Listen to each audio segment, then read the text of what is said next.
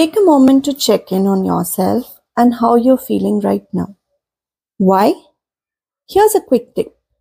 Checking in to see how you're feeling is just as important as any lesson or tip you will learn or any habit you'll do. Knowing our likes and dislikes and where we are at helps us pause, rewind, and refocus. Do you know what's the most important thing? You. Planning is overkill. Everyone knows that under preparation can be a problem, but we rarely talk about over preparation. Sure, it's not the best idea not to have any plan. But what happens if we have too many details on our plans? Doesn't it sound exhausting? Picture this. You have resolved to eat healthier and exercise more. So you prepare a timetable.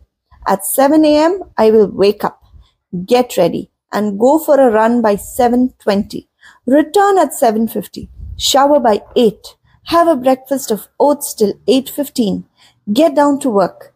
Eat a salad at 10.30 and then eat lunch from 1 to 2.20 p.m. Do chores, go to gym at 4.40 p.m. Hold up. you might be engaged in planning overkill. Sure, doesn't it sound like an overkill? Planning overkill is a pitfall that any enthusiastic would-be changer may face.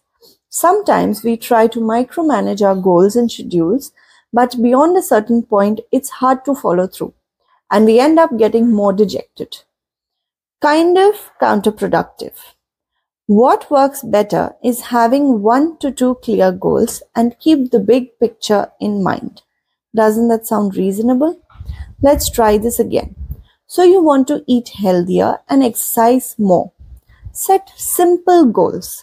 Go for a run in the morning or go to the gym in the evening. Reduce junk food.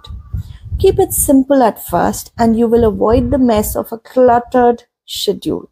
So, hashtag keep it simple. It's fine to just leave it at go for a run every day instead of scheduling it down to the last second. It's enough to decide to read 30 pages of a book each day instead of planning how many minutes each page should take. It's enough to switch to a healthier food and avoid junk food instead of calorie counting each meal. So, I would like to give you a tip. Please simplify your life.